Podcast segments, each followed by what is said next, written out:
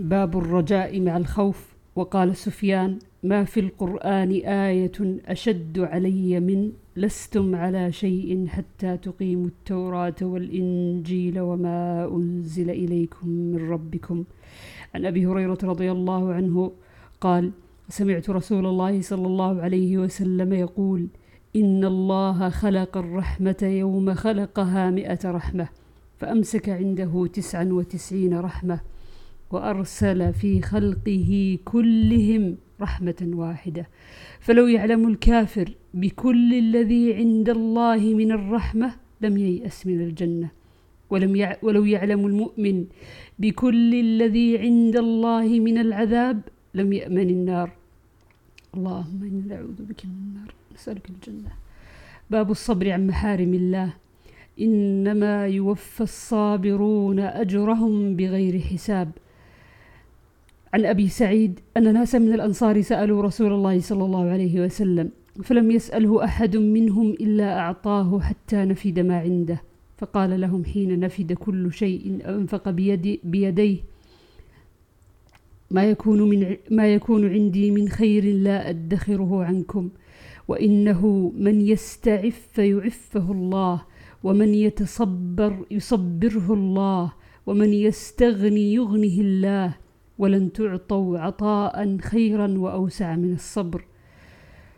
وعن المغيرة بن شعبة قال كان النبي صلى الله عليه وسلم يصلي حتى ترم أو, تنتن أو تنتفخ قدماه فيقال له فيقول أفلا أكون عبدا شكورا؟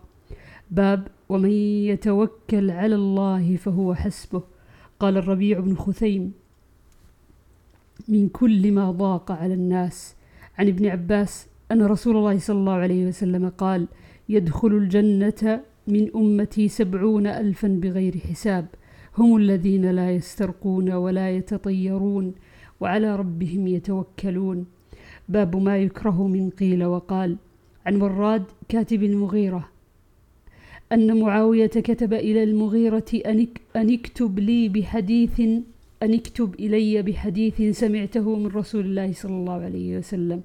قال فكتب إليه المغيرة إني سمعته يقول عند انصرافه من الصلاة لا إله إلا الله وحده لا شريك له له الملك وله الحمد وهو على كل شيء قدير ثلاث مرات.